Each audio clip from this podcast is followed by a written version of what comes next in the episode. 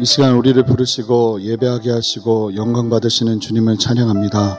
이 시간 우리가 부르는 찬양대로 또 우리가 말씀 가운데 반응하는 믿음의 고백대로 또 주 앞에 기도하는 기도의 고백대로 주님 영광 받으시고 함께하여 주시옵소서 감사드리며 존귀하신 예수 그리스도 이름으로 기도합니다.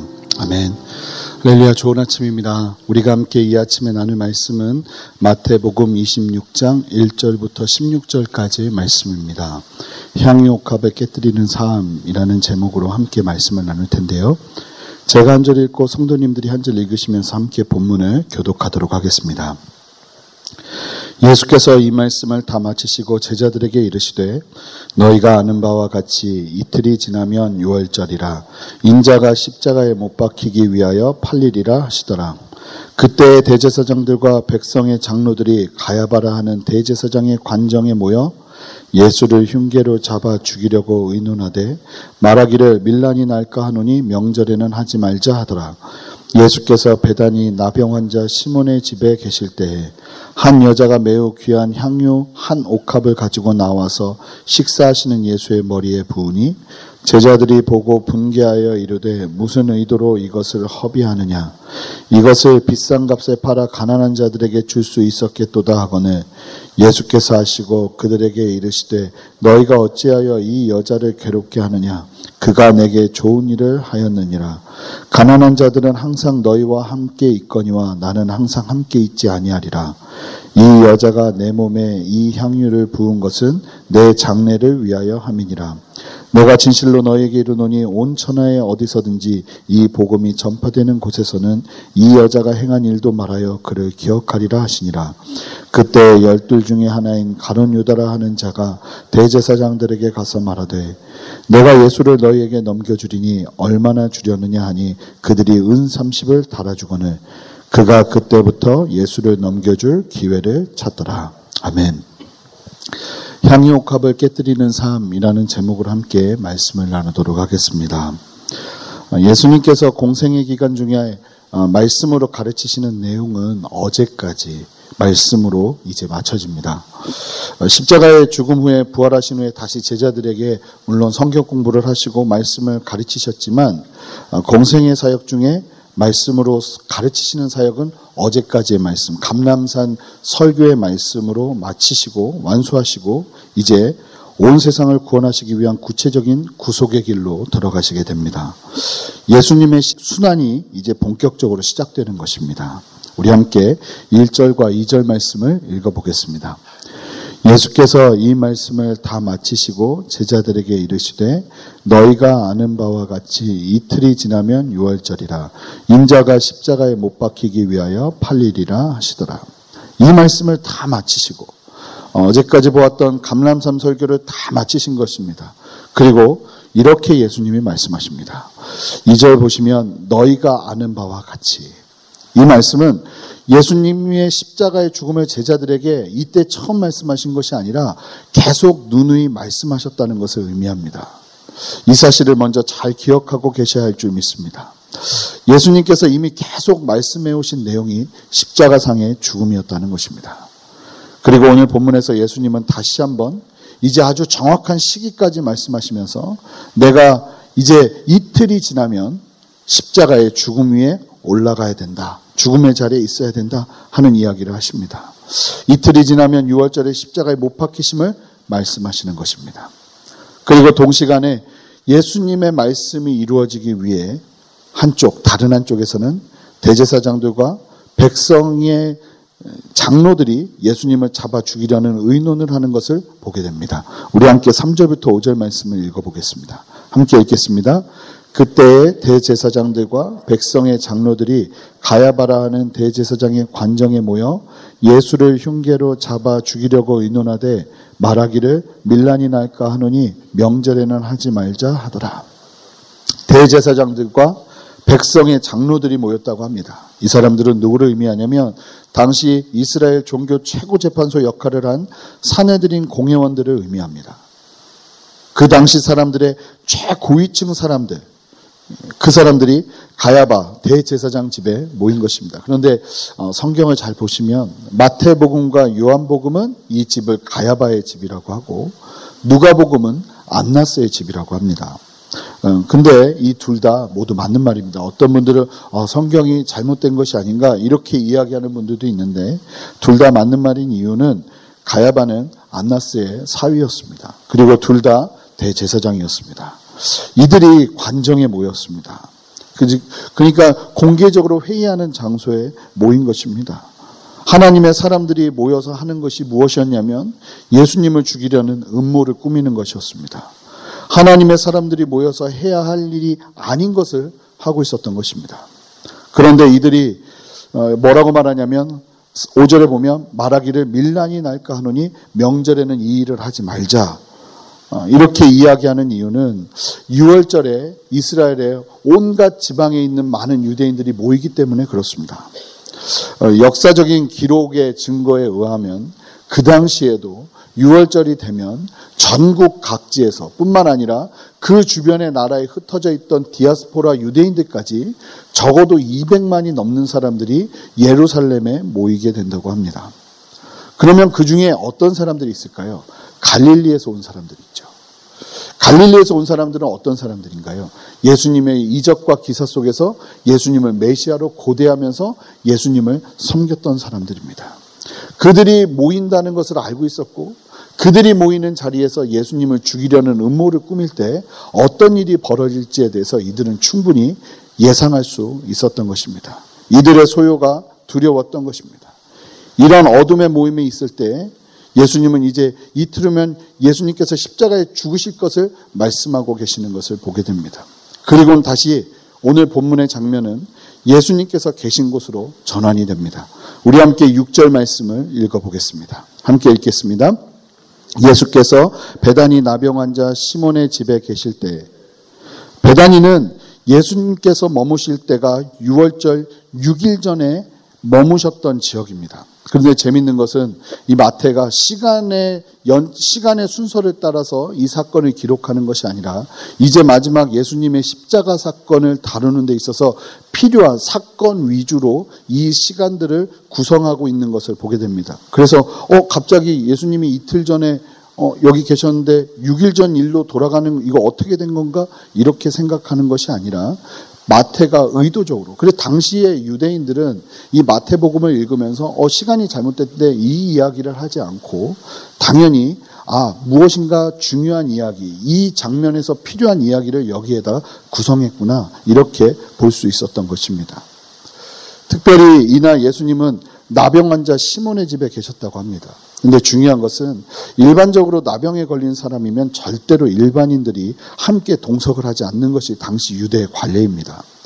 그렇다면 이것은 나병 환자 시몬으로 알려진 사람이 예수님을 통해 고침을 받고 그 고침받은 기적과 은혜 안에서 기뻐하며 예수님을 초대했던 사건임을 우리가 미루어 짐작할 수 있는 것입니다. 또 유대 전승에 의하면 이 나병 환자 시몬은 나사로의 아버지거나 아니면 마르다의 남편일 가능성이 높다는 이야기가 있습니다. 하지만 그것은 아주 정확한 이야기는 아닙니다.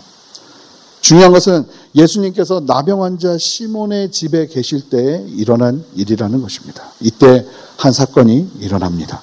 우리 함께 7절 말씀을 읽어보겠습니다. 함께 읽겠습니다.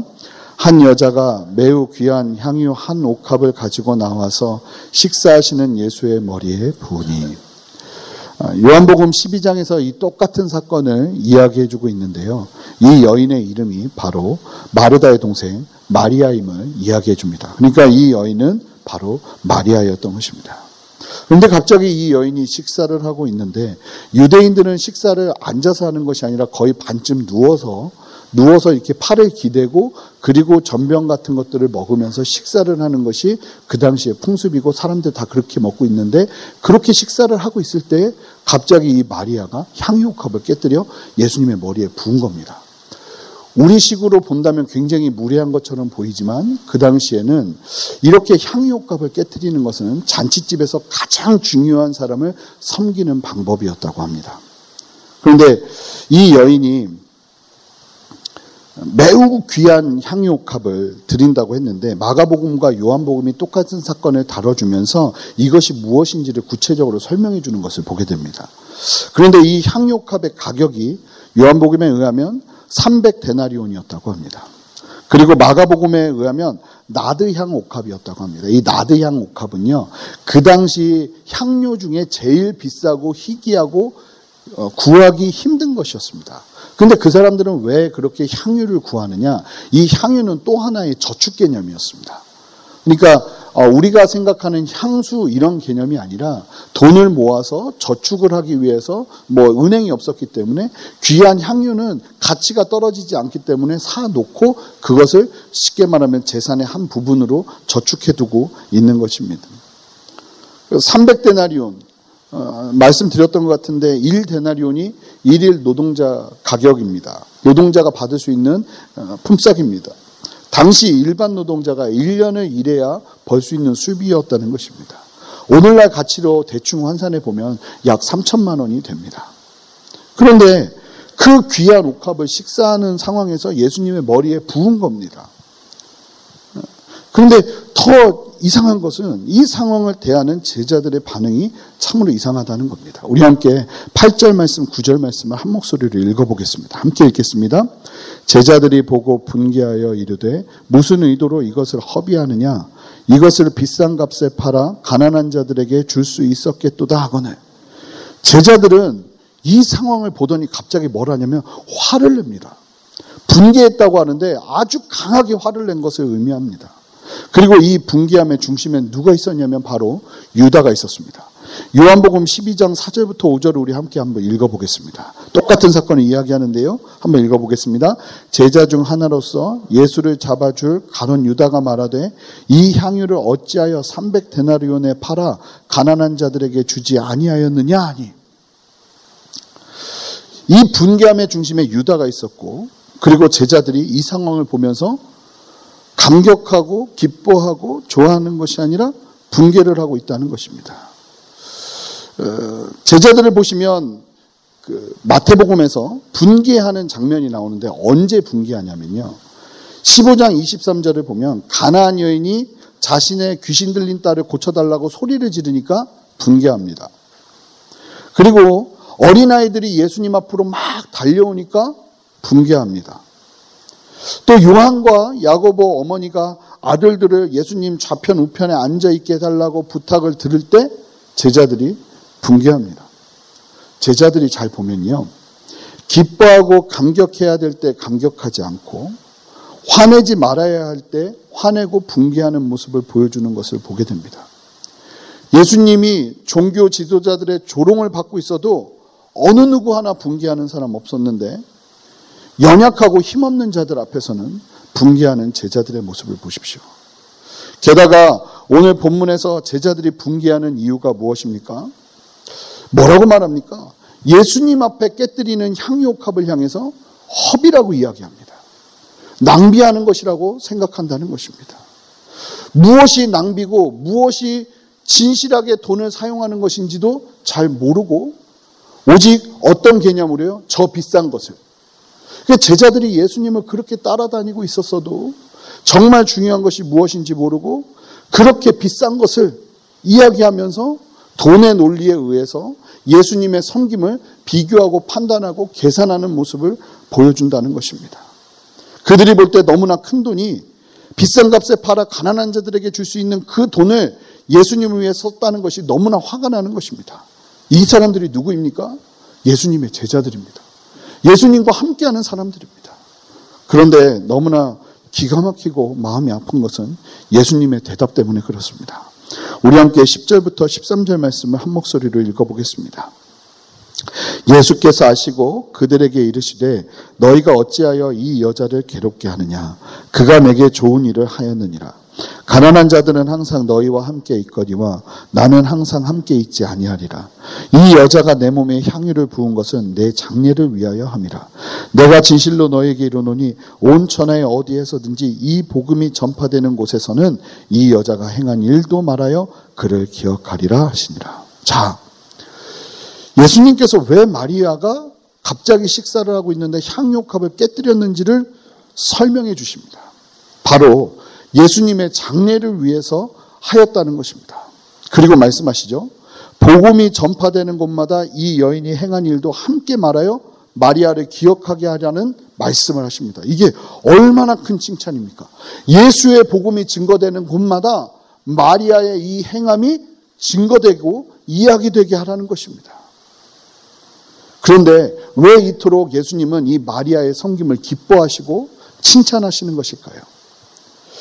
이처럼 대단한 칭찬을 마리아가 듣게 되는 이유는 잘 보면 그렇습니다. 2절을 설명하면서도 제가 말씀드렸던 것처럼 예수님께서는 계속해서 이번만 이야기하신 것이 아니라 이전부터 십자가의 죽음, 그것을 말씀하셨습니다. 그런데 잘 보시면 그 말씀을 들으면서 실제로 예수님의 죽음을 안타까워하고 슬퍼하고 그 죽음을 준비하는 사람들이 없었습니다. 제자들이 예수님의 죽음에 대한 이야기를 들었음에도 불구하고 그들은 예수님의 죽음을 준비하지 않았습니다. 왜냐하면 그 말을 믿지 않았기 때문에 그렇습니다. 그들이 생각하는 메시아, 예수님이 죽기 얼마 전만 해도 야곱, 요한과 어, 제자들이 누가 예수님의 오른편에 오를 것인가를 가지고 싸우고 있는 것을 보면 예수님은 계속 죽음을 말씀하고 계시는데 그들은 그들이 원하는 예수님을 놓지 않고 있습니다. 예수님 정치적인 메시아가 되셔야 되고 예수님 이 땅을 다 뒤엎으셔서 로마의 압제로부터 이스라엘을 구원하시는 왕으로 오셔야 된다는 그 기대를 그들은 놓지 않고 있었던 것입니다. 그런데 오히려 그 제자들이 아니라 한 여인, 마리아가, 마리아는 아주 부유한 집의 여인이 아닙니다. 어렵게 어렵게 어떻게 보면 정말 눈물을 흘리며 모았던 3천만 원 가량의 그녀의 재산을 예수님의 머리에 부으면서 무엇을 하냐면 예수님의 죽음을 예비했다는 것입니다. 수많은 사람들이 예수님의 죽음에 관한 이야기를 들었지만 예수님의 죽음을 실제로 일어날 것을 믿음으로 바라보고 그 죽음을 예비한 사람은 마리아 한 사람 뿐이었다는 것입니다. 오늘날도 이와 같은 일들이 일어나지 않습니까? 예수님께서는 분명히 다시 오시겠다고 끊임없이 끊임없이 말씀하셨음에도 불구하고 우리 안에 믿음이 없어서 그 말씀을 온전히 이해하지 않고 주님 다시 오신과 상관없이 내가 기대하고 내가 소망하고 내가 바라는 그 소망점을 놓치지 않고 하나님 앞에 끊임없이 구하는 이런 상황 속에서 하나님 누구를 찾으실까요? 마리아와 같이. 주님 말씀하신 그 말씀 이루어질 것을 믿음으로 바라보면서 자기의 삶과 어쩌면 자기의 재정과 자기의 소중한 것들을 깨뜨리며 하나님, 주님 다시 오실 예수 그리스도 다시 오실 그날을 기다리고 고대하며 예비하는 그 한 사람을 기다리고 소망하지 않으실까요? 여러분의 향유값을 지금 여러분들은 어디에 깨뜨리고 계십니까? 예수님의 말씀과 합하여 예수님의 가치의 향유를 깨뜨리시는 여러분 되시길 바랍니다. 잘 보십시오. 세상 사람들은요, 그렇게 깨뜨리기 시작할 때 제자들처럼. 아니, 세상 사람들도 아니고 제자들, 제자들 누굽니까? 오늘날로 말하면 교회에 있는 나를 좋아해줬던, 함께했던 성도들입니다. 어쩌면 같은 믿음의 사람들도 그런 우리들을 이해 못할 때를 만날 때가 있을지도 모르겠습니다. 오히려 이들이 뭐합니까? 분을 냅니다. 내가 예수님을 향해서 깨뜨리는 이 향유값에 대해서 주변 사람들이 분냄과 어려움을 내는 것을 그 어려움을 겪을 수도 있을 것입니다. 그래도 우리는 우리의 향유값을 예수님의 머리 위에 깨뜨려야 합니다. 우리 안에 이런 신앙이 있어야 한다는 것입니다.